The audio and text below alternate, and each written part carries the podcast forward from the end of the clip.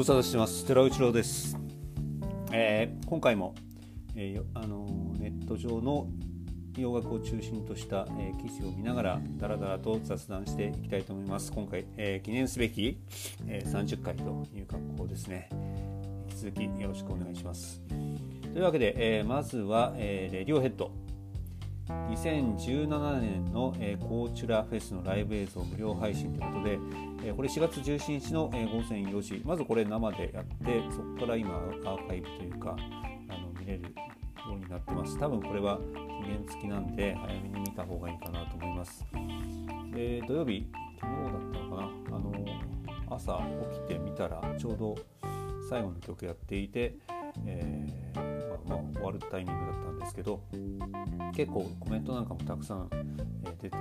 あ割とみんなリアルタイムで大勢見てんだなってああやってリアルタイムでコメント見ながら、え見るとなんかこうちょっとライブを見てるようなライブを、ね、生でこう見てるような感じになってしまって、まあ、楽しいですね。でこのライブ自体もかなり、えー、力がこもっていて、えー、いいのかなと思います。かなり派手な演出だったですね。ー、次、え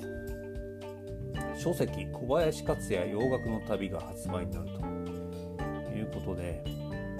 DJ 活動50年、えー、80歳を迎えた、え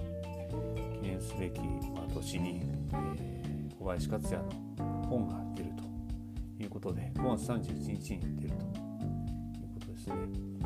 あのラジオとか聞いててもあのまあ多分全盛期よりはっていうところあるんでしょうけどあの非常に衰えない声間の取り方、えー、そしてその知識すごい詳しいと思いますね。本当詳しいですよね。昔の曲も分かってて今の、えミュージシャンについてもしっかり話ができてる小林克也80歳すごいなと本当に思います。で映像の方はなんかやっぱりちょっともう年取ったなーって感じがするんですけどラジオじゃまだまだ現役んないですけど楽しませていただきたいなと思います。この本も、まあ、図書館とかにあったら読んでみたいなって感じはしますね。こういう本って出た時に買わないと後で見ようと思ってもなかなか見れないんで興味のある人ぜひ、えー、買って読んでください。そして、えー、ドライクリーニングNew Long Leg、えー、肝の据わったデビュー作、発売ということですね、まあ、ゴートガールだったりブラックカントリーニューロードで、えー、今、えー、サウスロンドンここがかなり暑いということでそこ出身のまたバンドです。ドライクリーニング。まああのかなり踊れる感じの、えー、ギターを中心としたバンドです。あの90年代とかそんなやっぱり感じの音になってる。90年代のオルタナを思わせるような音になってるんで興味のある人は聴いてもらいたいですね。インディーポップバンドで活動していたルイス・メイナードと、え、ニック・バクストンハードコアバンドにいたトム・タブスという3人に大学で美術の講師を務めていたというボーカルのフローレンスからなる4人のメンバーということで全員30代と、まあ、若くないですね。2021年期待の新人という声も上がっているが、え、最後まで神経を張り巡らせたような洗練された演奏アレンジ全編を通して、え、貫く肝の座ったようなムードに風格があるのは経験違いということで、まあ、30ですからね。30代ですからね。あとはないのかもしれないということ。で、えー、かなりいいバンドだと思いますんで、えー、まあ、ドライクリーニング多分今年の終わりぐらいにはかなり盛り上がってるんじゃないでしょうか。またフジロックとかね見たいですけどね。ぜひ聞いてみてください。えー、ジョン・レノン、えー、ロック史上最も赤裸々なマスターピース「ジョンの魂」から50周年ということで、えー、まあレコードコレクターズも一冊丸ごとというかあの丸ごとじゃないか。レコードコレクターズの今月の特集がジョン・レノンの「ジョンの魂」まあ、ロッキンオンなんかでも、えー、インタビューの記事が出ていました。でやっぱりねこの時期のジョン・レノンいろいろ見てもちょっとこう気持ち悪いなっていう印象もあるし、えー、なんかそんなに人間として好きかって言ったらあまり好きなあの人ではない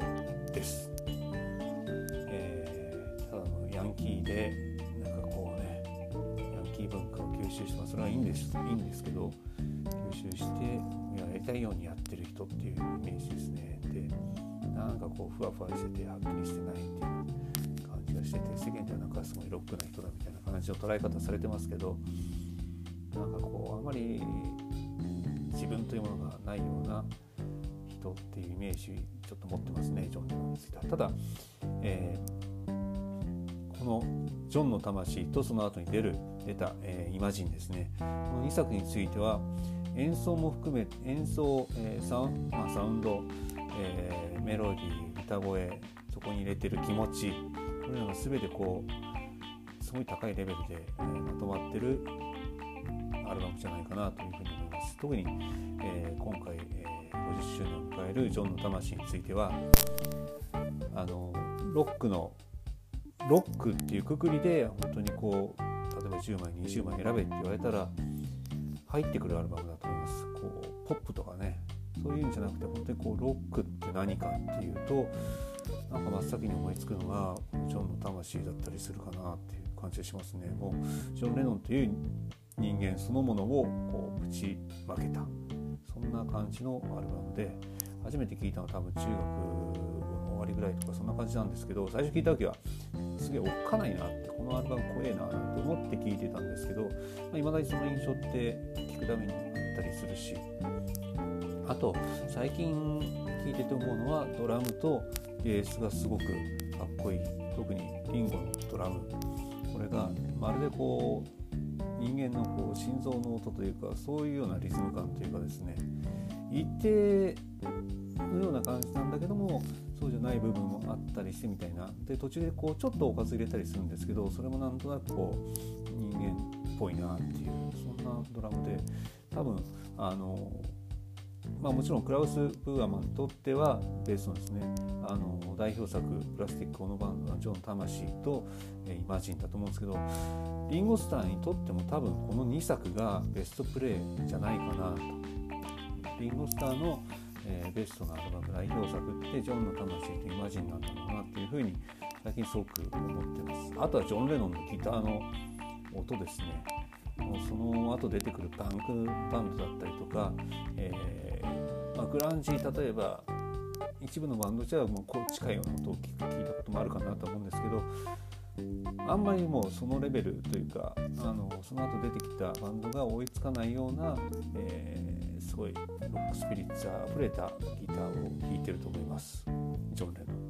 でちなみにほとんどジョン・レノンとクラウス・プラマンと、えー、リンゴ・スタートで曲によっては、えー、フィル・スペクターが入ったりとかって格好で撮ってる録音されたアルバムがジョンの魂イマジンはちなみにジョージ・ハリスンがそこに加わったりっていう感じになります。イマジンについては、えー、ジョージ・ハリスンのギターがすごい。本当にすごいと思います。ジョージ・ハリスンの代表作の一つがイマジンである。そんな風にも言えるんじゃないかなと思いますね。ちょっとどうしてもマザーとかあの、まあ、ラブとか、まあ、その次だったらイマジンだったりオーマイラブみたいなジョン・レノンのこうメロディアスな部分とかそのロックロックな感じとかっていうとこにあの焦点集まってしまうようなとこが多いんですけど、まあ、この2枚演奏面ほんとすごい演奏してると思うんでそこに注意して聴いてもらうとさらにまた楽しめるのかなっていう感じがします。50周年ということで、まあ、ジョン・レノンのジョンの魂を楽しみたいまだもっと楽しみたいなと思いますね。レコードコレクターズの特集も結構面白いんで、えー、ぜひ見てください。で、えー、ジャスティン・ビーバーがアルバム出してますよということで、えー、これも、えー、何回も聞いてますね。なかなかジャスティン・ビーバーもアイドルとかそういうところを通り越してすごく、えー、アーティストとして非常に良い作品かなと思いますね。この前のアルバムもすごく良かった昨年2月にリリースされた「Changes」から1年ぶりとなる新作ということなんですけどこの「Changes」もすごい良かったんですが今回のアルバムも、えー、曲それぞれがこうすごくよくできていていいなという感じしますこれ聞いてるとあの2021年っていうものをあのリアルに感じられるというか、まあ、ビリー・アイリッシュとかベニー・ブランコとかまあアリスフィニアスか、えこの辺りともしっかりこう共作とかしたりして、まあ、チャンスラッパーも参加してますし、まあ、今をすごい反映したとてもレベルの高い作品だなと思います。ジャスティン・ビーバー、はい。えー、フラテリスも新作出してますね、えー、 Half Drunk Under a Full Moon、え